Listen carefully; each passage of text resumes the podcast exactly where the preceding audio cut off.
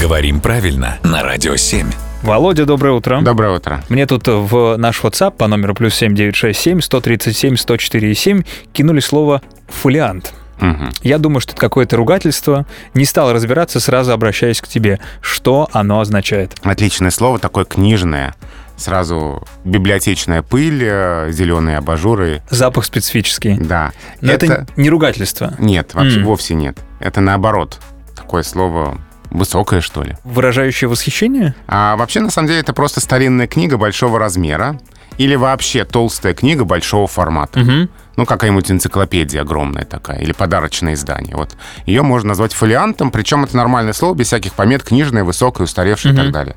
А слово это пришло к нам из немецкого языка, а восходит к латинскому фолиум, лист. Все просто, бумага из листов, вот лист, вот фолиант. Да, но я тебе хочу сказать контекст, в котором мне написали это слово в нашем WhatsApp. Говорили про группу Queen, Мгм. и сказали, что у них огромное количество фолиантов. Я так понимаю, что все-таки речь идет про м, хиты э, на все времена. В таком значении можно его использовать или тут что-то не так? Ну, возможно, оно переносное или ироническое. М, Ироническое, вот. Да. Я, знаешь, теперь э, слова буду когда использовать, и мне кто-то скажет, что неправильно использую, а я сказал, а это я иронические. Пожалуйста, языковое творчество всегда приветствуется.